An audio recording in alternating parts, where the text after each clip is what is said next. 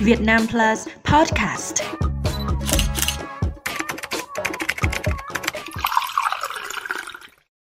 Chào mừng quý vị đến với bản tin 60 giây của Việt Nam Plus News.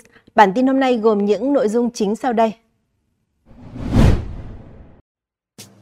Xem xét thành lập thị xã và thị trấn mới ở Bắc Giang và Thanh Hóa. Đối tượng nghi tâm thần đâm chết người ở Quảng Nam. Khởi tố hàng chục đối tượng giả danh bác sĩ, Bệnh viện Quân đội 108. Không phạt nguội, VBF sẽ xử lý huấn luyện viên Gong Oh Kyun thế nào? Hamas phản hồi cứng rắn sau lời kêu gọi đầu hàng của Israel.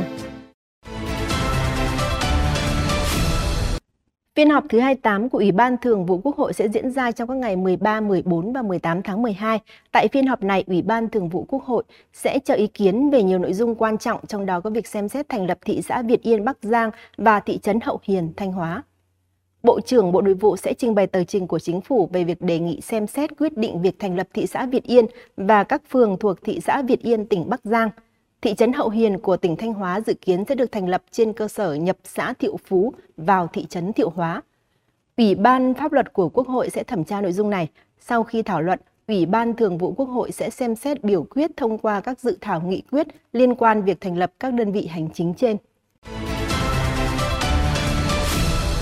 Sáng 11 tháng 12, Công an tỉnh Quảng Nam cho biết vừa truy bắt đối tượng đâm một người đàn ông tử vong. Trước đó vào khoảng 16 giờ ngày mùng 10 tháng 12, tại khối phố Thanh Tây, phường Cẩm Châu, thành phố Hội An, tỉnh Quảng Nam, một người đàn ông 38 tuổi đã bị đâm tử vong bởi một cây sắt nhọn. Nhận tin báo, lực lượng chức năng có mặt tại hiện trường khám nghiệm lấy thông tin, xác minh ban đầu nghi phạm gây án là Võ Đức Hân, người được xác định mang bệnh tâm thần. Hiện đối tượng đang được công an tạm giữ để phục vụ công tác điều tra nguyên nhân, xử lý theo quy định. Ngày 11 tháng 12, Công an huyện Tiên Du, tỉnh Bắc Ninh cho biết đã khởi tố 26 đối tượng về hành vi lừa đảo, chiếm đoạt tài sản ở đường dây giả danh các bác sĩ bệnh viện lớn để bán thuốc giả. Các đối tượng đã lập nhiều fanpage có tên Bệnh viện Quân đội 108 chuyên khoa nội tiết hoặc Bệnh viện Quân y 103 và đăng tải các hình ảnh logo của các bệnh viện kể trên – những trang này có tiêu đề nội dung hình ảnh có liên quan đến Bệnh viện Trung ương Quân đội 108 và Bệnh viện Quân y 103 để thu hút những người bệnh có nhu cầu tìm hiểu chữa bệnh. Khi người xem kích vào các fanpage, nhóm đối tượng mời chào để lại thông tin số điện thoại để bác sĩ gọi điện lại tư vấn. Những kẻ bán hàng sẽ giả danh bác sĩ bệnh viện, gọi lại cho bệnh nhân tư vấn, mời chào mua liệu trình điều trị tiểu đường, huyết áp. Mỗi hộp thuốc chỉ tốn phí sản xuất là 25.000 đồng, nhưng được bán với giá 2 triệu đồng ưu đãi cho người già, người có công, thương bệnh binh với giá 700.000 cho đến 1 triệu đồng một sản phẩm.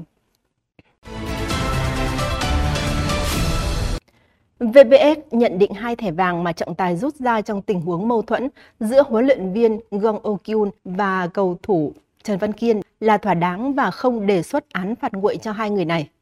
Trước đó, trong trận đấu giữa câu lạc bộ Công an Hà Nội và câu lạc bộ Nam Định thuộc vòng 5 V-League 2023-2024, huấn luyện viên Gong Oh Kyun đã không giữ được sự bình tĩnh. Cụ thể, trong một tình huống bóng được đưa ra sân để ném biên, nhà cầm quân này đã chặn bóng lại. Khi cầu thủ Văn Kiên muốn lấy lại bóng, hậu vệ của câu lạc bộ Nam Định đã đẩy vào người huấn luyện viên Gong Oh Kyun. Điều này khiến chiến lược gia người Hàn Quốc nổi nóng và tạo ra bầu không khí khá hỗn loạn trên sân. Cả huấn luyện viên của câu lạc bộ Công an Hà Nội và cầu thủ của câu lạc bộ Nam Định đều đã nhận thẻ vàng sau tình huống này. VPF sẽ có văn bản gửi đến huấn luyện viên Gong Okyun và cầu thủ Trần Văn Kiên để nhắc nhở họ cần biết kiềm chế hơn trong các trận đấu. Ngày 10 tháng 12, Thủ tướng Israel Benjamin Netanyahu đã có lời nhắn gửi đến các thành viên Hamas ở giải Gaza – Vị lãnh đạo này nhấn mạnh xung đột vẫn tiếp diễn nhưng đây là khởi đầu cho sự kết thúc của Hamas. Mọi chuyện đã kết thúc và đừng liều mình vì chỉ huy Hamas, Sinwa. Hãy đầu hàng ngay lập tức.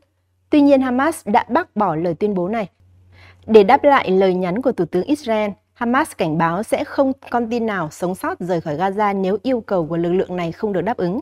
Người phát ngôn của lực lượng chiến binh Hồi giáo cho biết, đối phương cùng với giới lãnh đạo ngạo mạn và những bên ủng hộ không thể nhận lại con tin nếu không có trao đổi, đàm phán cũng như đáp ứng yêu cầu của lực lượng ở giải Gaza. Thông tin vừa rồi đã khép lại bản tin ngày hôm nay. Xin chào và hẹn gặp lại quý vị trong những bản tin tiếp theo.